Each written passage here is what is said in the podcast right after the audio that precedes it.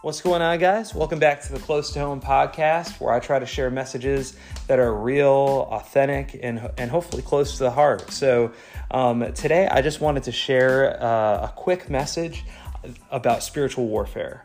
Um, spiritual warfare is a topic that's covered in Scripture, and ultimately, what, what it boils down to is a war between truth and lies. And I believe that every single one of us struggles in one way, shape, or form when it comes to believing lies lies about ourselves, lies about God. And I wanted to be uh, real with y'all about some of the lies that I feel the enemy tries to, to sell to me and some of the truths that I that I see that I try to combat those lies with. So I'm going to share 10 lies and 10 truths and just give you guys hopefully a helpful glimpse into what spiritual warfare looks like in my life. And, uh, I, and my hope is that it would be helpful to you as you seek to stand on truth and, uh, and seek to know God more. So, the first lie is you're not going to amount to anything. That's one that's just uh, that that hits close close to the heart. I think it's just one of those deals where it, it taps on a fear that you know that I think probably a lot of us have that my life's ultimately not gonna um, make that much of a difference. And the truth there is, I'm God's son, and I'm infinitely valuable to my Father in heaven. So the truth I try to stand on there is that it's not ultimately about my performance. It's not ultimately about what I what I do or what I accomplish in the world, but that I am God's son and I am infinitely valuable to my Father in heaven. So that's my value, that's my worth, and it's not dependent on whether or not I achieve a certain set number of goals or whatever. So number two, uh, the the number two lie here is God's not going to come through for you this is one of those that that that hits me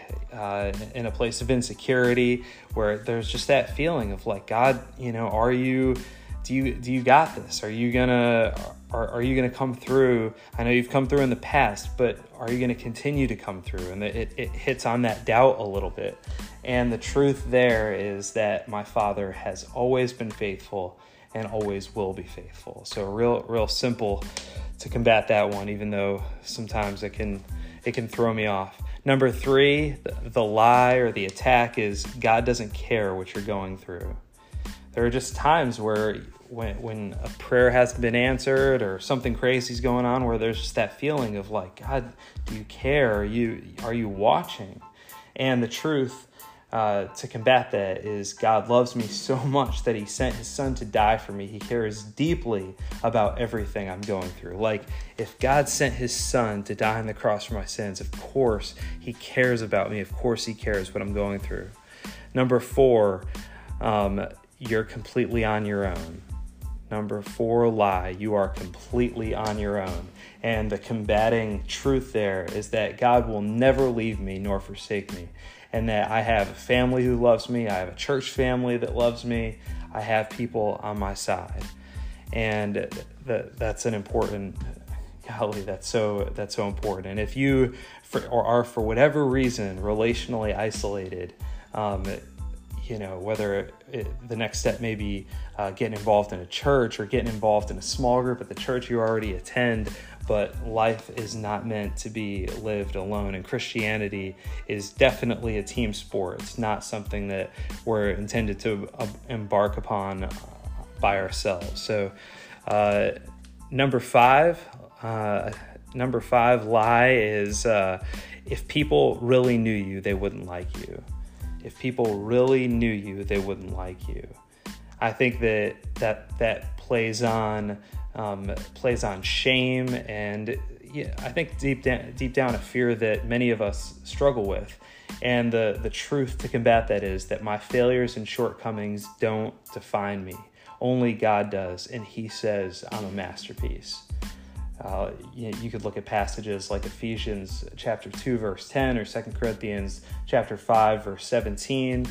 But that that attack is like okay so if people really knew me really saw all the idiosyncrasies all the struggles they wouldn't like me.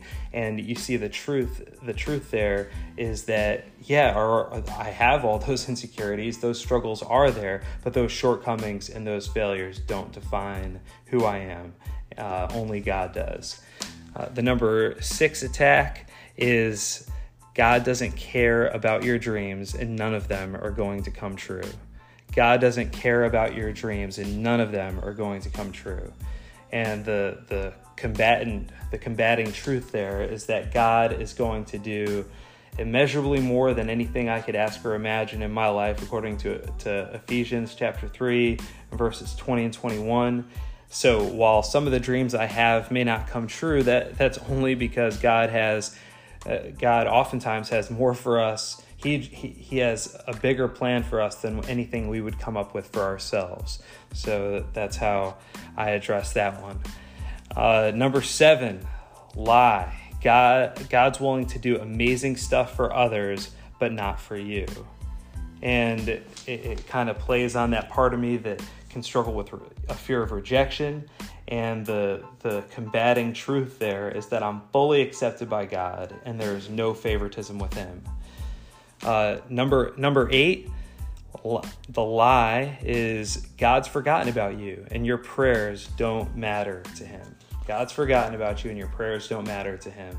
But the truth is that I matter more to God than I could ever imagine, and all my prayers are heard in heaven. And that while God may not answer in my time frame or in the method that I would that I would pick, that He hears me, He has not forgotten about me. Number nine, lie. Let's be honest, there is no hope for you. And the, the truth there is that all the hope I have comes from Jesus, and He has never and will never fail me. And last but not least, the lie is that uh, you should quit trying. You're going to mess everything up it that plays on this deep-seated fear that I'm gonna blow it, that I'm gonna I don't know, almost like I'm almost like it's the last play of the baseball game. You know, two outs, bases are bases are loaded, and there's a high fly ball to center field, and I'm gonna miss it and mess everything up. And the truth there is that I will make mistakes. Absolutely, I make mistakes. I will, uh, and I'm and I will continue to. But the most important thing in my life, my relationship with God, I can't mess up because it's based on the finished work of Christ on the cross. So ten lies and 10 truths to combat those lies that's that that that hopefully just gives you a little bit of a picture of what spiritual warfare looks like in my life. I hope i hope it's helpful to you and yours. Um, if this podcast is helpful to you you can uh, you can subscribe on itunes. You can rate it and review it there. Share it on social media. All that will help uh, will help um, get the word out. And i will talk to you guys soon. Thanks so much for tuning in